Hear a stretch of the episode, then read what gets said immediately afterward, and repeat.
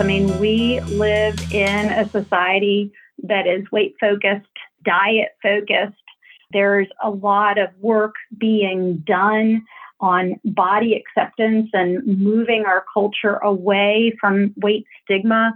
And yet, diet culture prevails, and for many people, very ingrained. And we know in the field of eating disorders that dieting is a risk factor for developing an eating disorder. You're listening to Inside Mental Health, a Psych Central podcast where experts share experiences and the latest thinking on mental health and psychology. Here's your host, Gabe Howard. Welcome to the show, everyone. I am your host, Gabe Howard, and calling in today we have Dr. Anna B. Tanner. Dr. Tanner is Vice President of Child and Adolescent Medicine for Accanto Health. She is a board certified pediatrician who has specialized in the care of complicated adolescent patients, in particular patients with eating disorders, for almost 25 years. Dr. Tanner, welcome to the podcast. Thank you so much for having me, Gabe. I'm excited to be here today.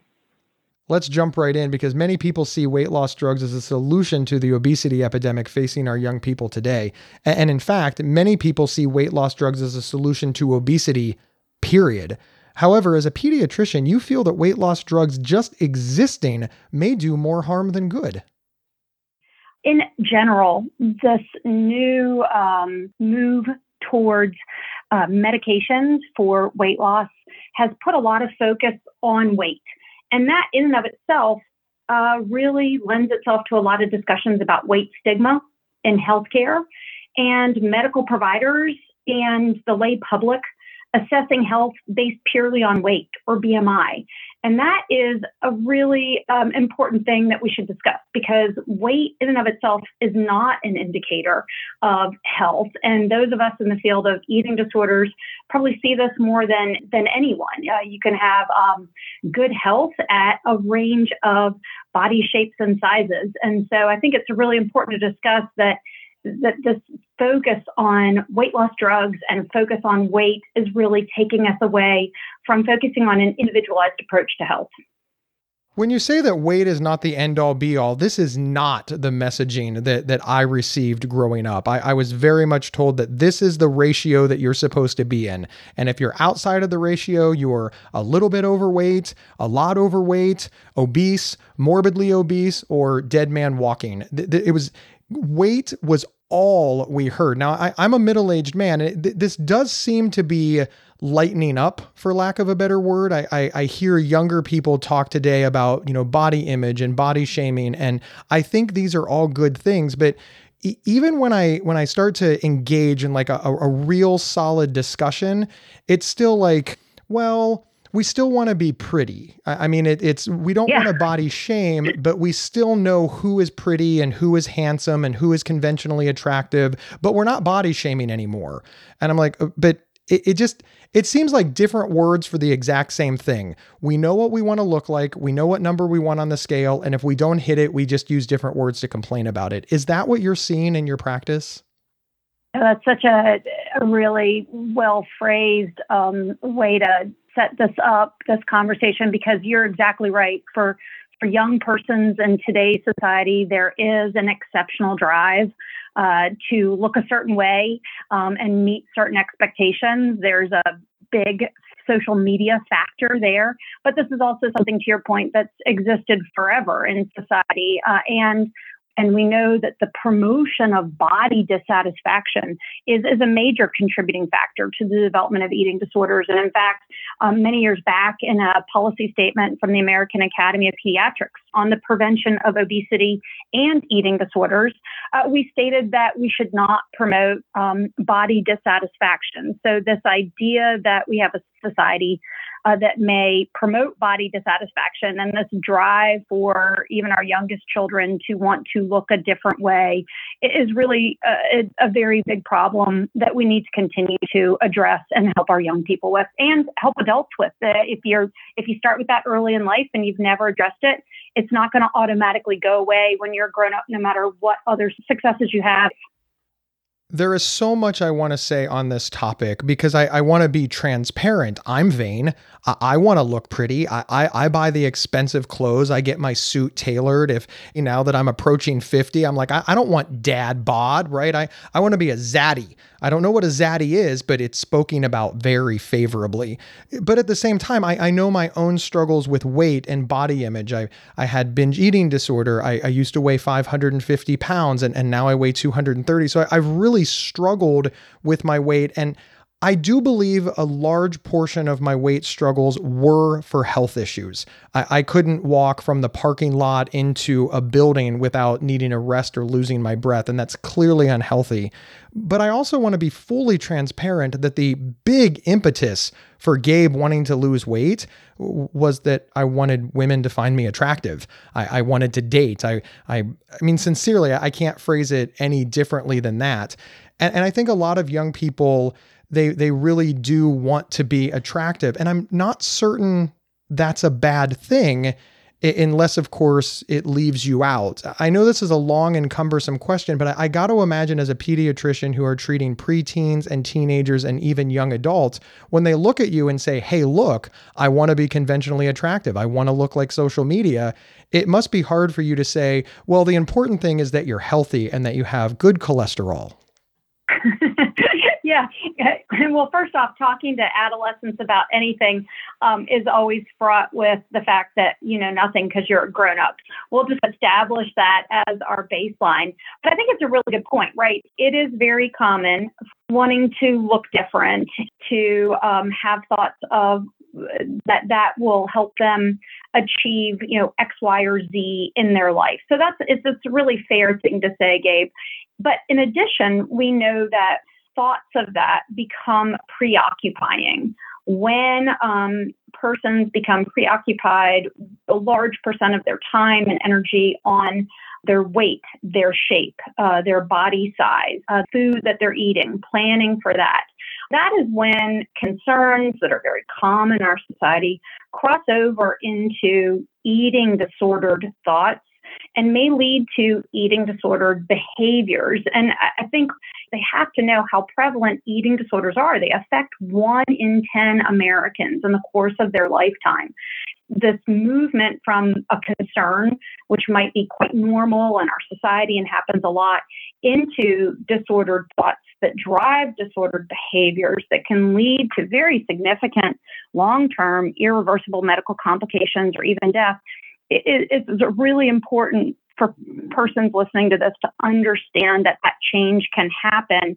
And so the concern around this conversation about diet medicines is if we start talking about it more, if we start promoting ways to lose weight, if we start focusing more on weight and weight loss, will this preoccupation um, force more persons into this pattern of um, preoccupied thoughts and lead to more behaviors and lead to more full blown eating disorders.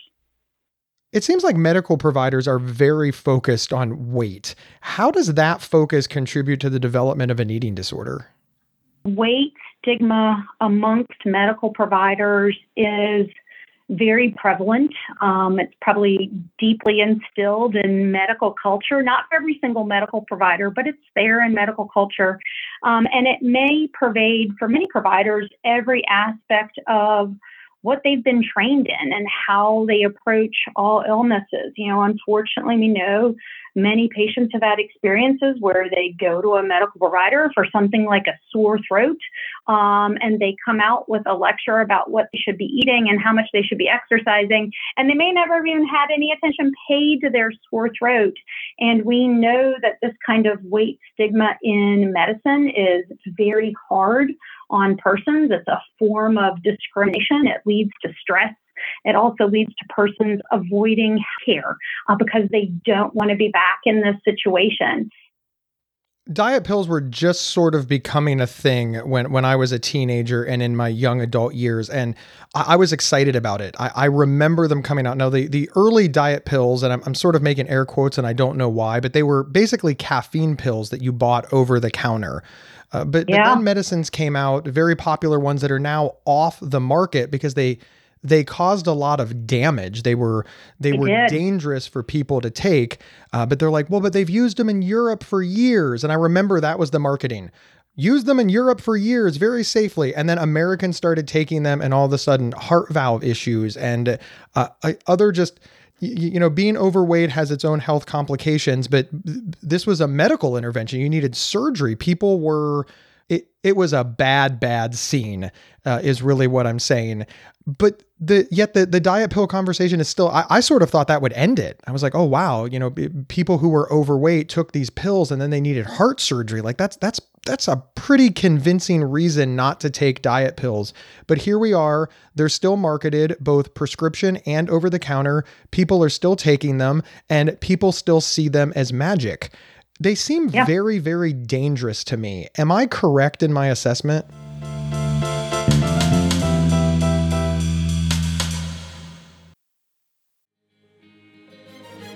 Gabe Howard here to tell you about the Inside Bipolar podcast from Healthline Media. He does the show with me, Dr. Nicole Washington, a board certified psychiatrist. That's right, a guy living with bipolar and a psychiatrist team up to discuss living well with bipolar disorder.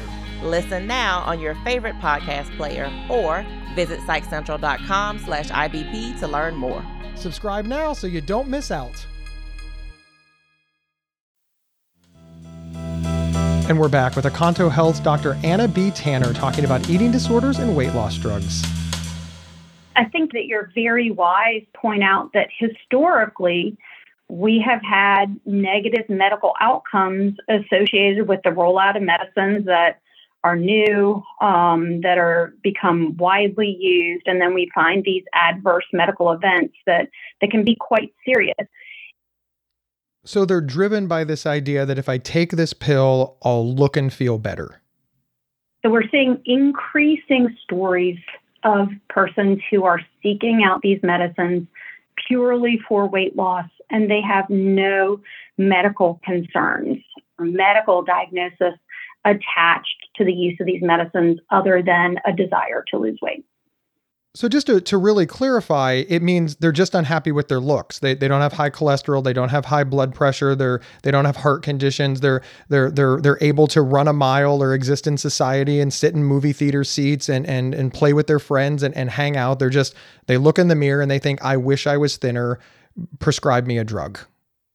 We are definitely hearing uh, anecdotes that that is happening. And that, of course, is concerning.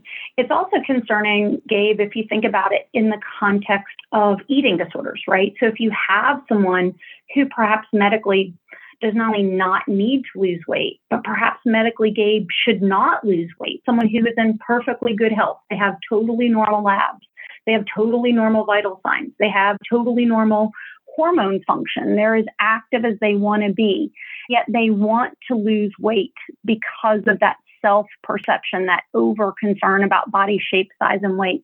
They may actually make themselves ill by taking a, med- a, a diet medicine, a medicine to lose weight.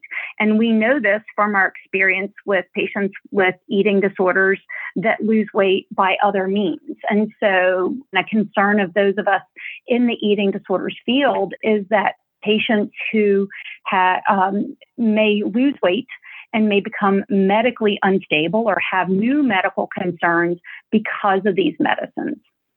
As I'm listening to you speak, I think, okay, the solution is obvious. Pediatricians and doctors should just not prescribe diet pills to people who are not candidates. It seems really, really easy.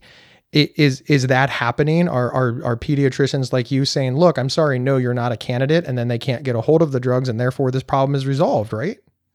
Yeah, I think it's, it's such a great question. So, unfortunately, I'm on the other side of this all the time, Gabe. I'm seeing patients after they've developed an eating disorder, and that's always hard. And honestly, I always tell parents, patients, you know, not do the shoulda, woulda, coulda done game because if they have the genetic makeup to be prone to these eating disorders, they're very unbidden, like all other mental illnesses. There's a lot of genetics. Um, there are a lot of uh, social and environmental factors that make them at risk. And I always try to not backtrack and say, if this hadn't happened, then you wouldn't be here today. And yet, I do remain concerned around um, physicians bringing their own weight bias into these conversations. um, promoting weight loss or inadvertently promoting body dissatisfaction, leading to you know these these medicines or self-directed dieting or eating disorder behaviors. You know, that's always our, our biggest concern. And again, when they present to me, that's already happened. You know, I'm already seeing them once they developed an eating disorder. And so I, I, my biggest point I would make to pediatricians and to parents is to really think about a very individualized approach to every single child. You know, what is their health? Are they as active as they want to be? What are the family's habits around eating and activity? Um, and looking for very individualized solutions and not simplifying it down to just if your weight was this, then everything would be better. Because one, socially, developmentally, that's not normally the case. And medically, we have a lot of evidence that it might perhaps not be the case. Dr. Tanner, I, I, imagine that I don't have a lot of 15 year olds listening to my podcast, but I know that I have a lot of parents who are listening to this podcast. When they're teenagers, when they're young adults want diet pills, and you're talking to both them as your patient and their parents, what advice do you have for their parents? And, and how do they feel about these conversations when you're talking to them? Are they gung ho for the diet pill, or are, are, are parents, did, did they have a, a more nuanced viewpoint? What are you seeing from the parents to help them make the decision for their teenagers? Uh, Gabe, I love uh, the opportunity to, to, talk to parents. Um, I'm very passionate about helping parents feel like they're doing a great job. Um, parents know their kid better than anybody, better than any of us as pediatricians. They've known them technically since you know the day they got them, and so they they know them best. Uh, they know what their kids are worried about. They know what their kids are like at home. They know what they're doing for um, sleep and uh, studying and activity. They know how they eat as a family. They know their family values. So, one thing um, that you might have heard of is this change in the field of eating disorders towards family based uh, treatment for eating disorders, FBT, this idea that parents know their child better than anyone.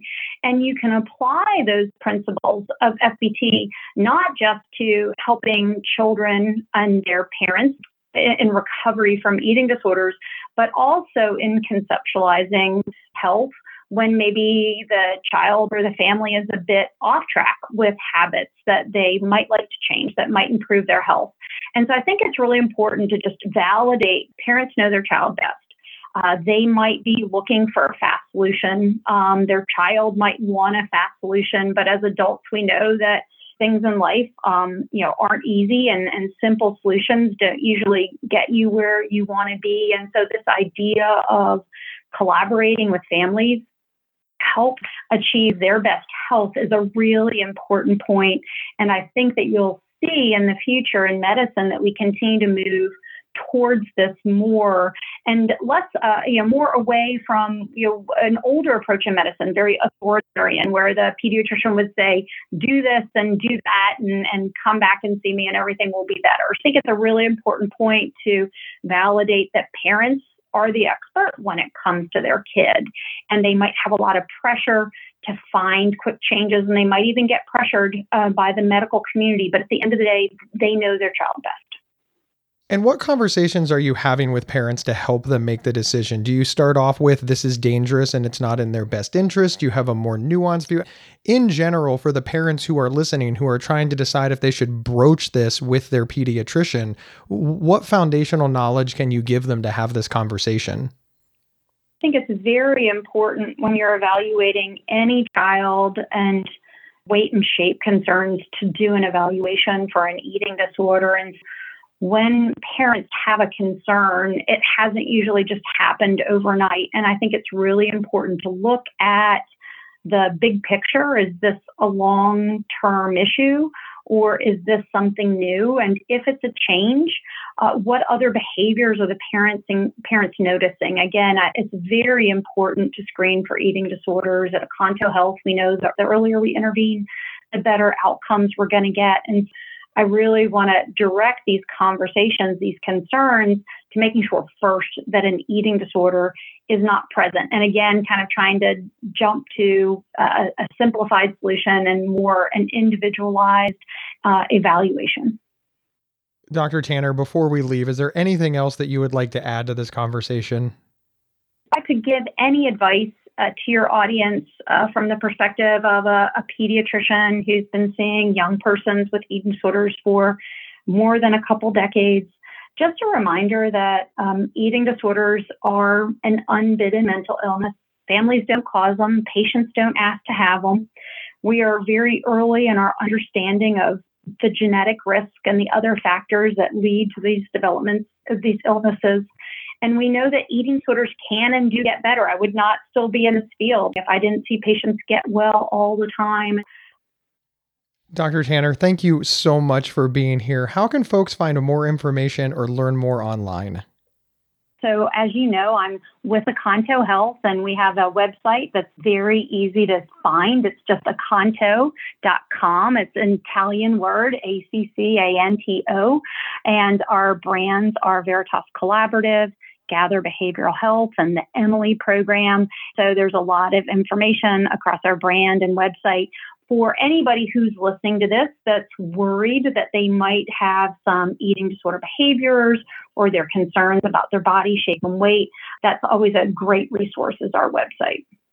Thank you so much, Dr. Tanner, and a big thank you to all of our listeners. My name is Gabe Howard, and I'm an award winning public speaker, and I could be available for your next event. I also wrote the book Mental Illness is an Asshole and Other Observations. You can get it on Amazon, but you can grab a signed copy with free podcast swag or learn more about me by heading over to my website, gabehoward.com.